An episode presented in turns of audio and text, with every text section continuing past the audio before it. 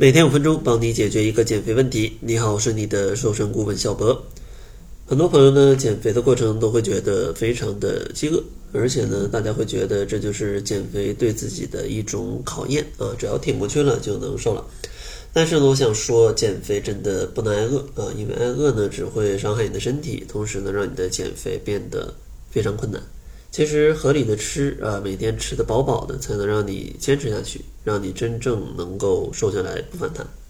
所以呢，今天就给大家提四个小建议，去增加大家在减肥过程当中的饱腹感。首先第一个建议呢，叫多吃肉。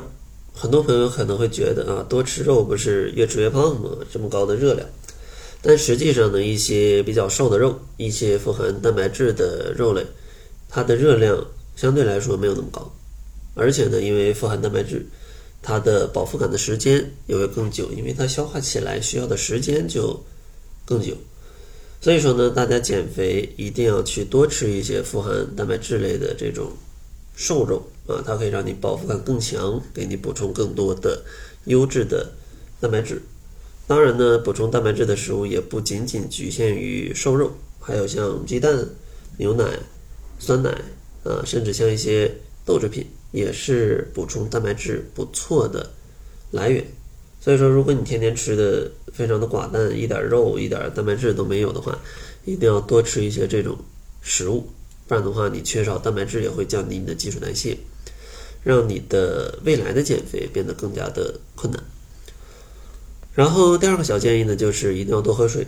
很多朋友会觉得喝水很麻烦，总是忘了喝，懒得喝。但实际上，喝水对于减肥、对于饱腹感的作用也是非常明显的，因为人体各种代谢离不开水，你想要消耗脂肪，你没有水，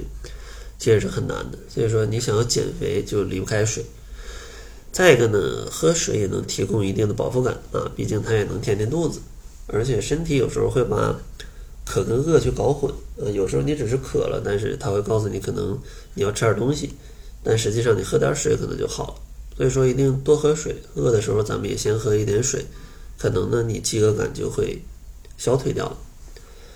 然后第三个小建议啊，还是要放慢进餐速度，放慢你的进餐速度。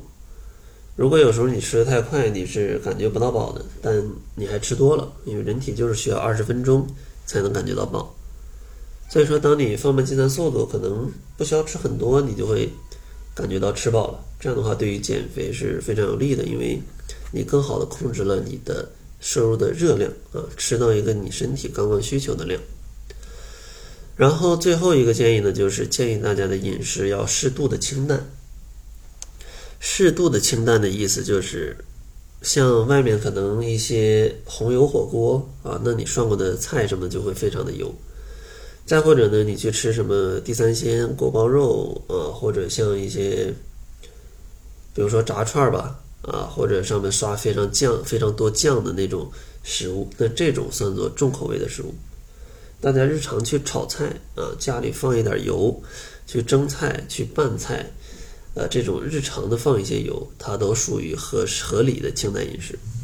所以说这句话想说的就是，你没事别总去吃那些非常重口味的食物。但是并不是说你要在日常的饮食里完全不放调料，这没必要啊，这没必要。你适当的放一点调料，会增加你的这个胃口啊，让你的生活没那么乏味。同时呢，它的热量也没那么高，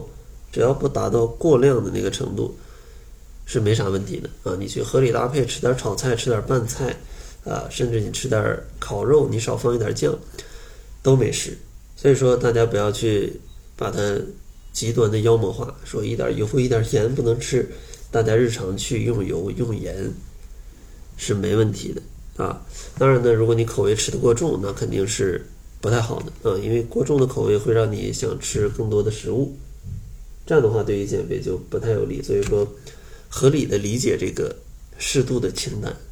啊，合理的去理解，不要说把所有的油全都不吃，这对身体也是不太好的啊，不太好的。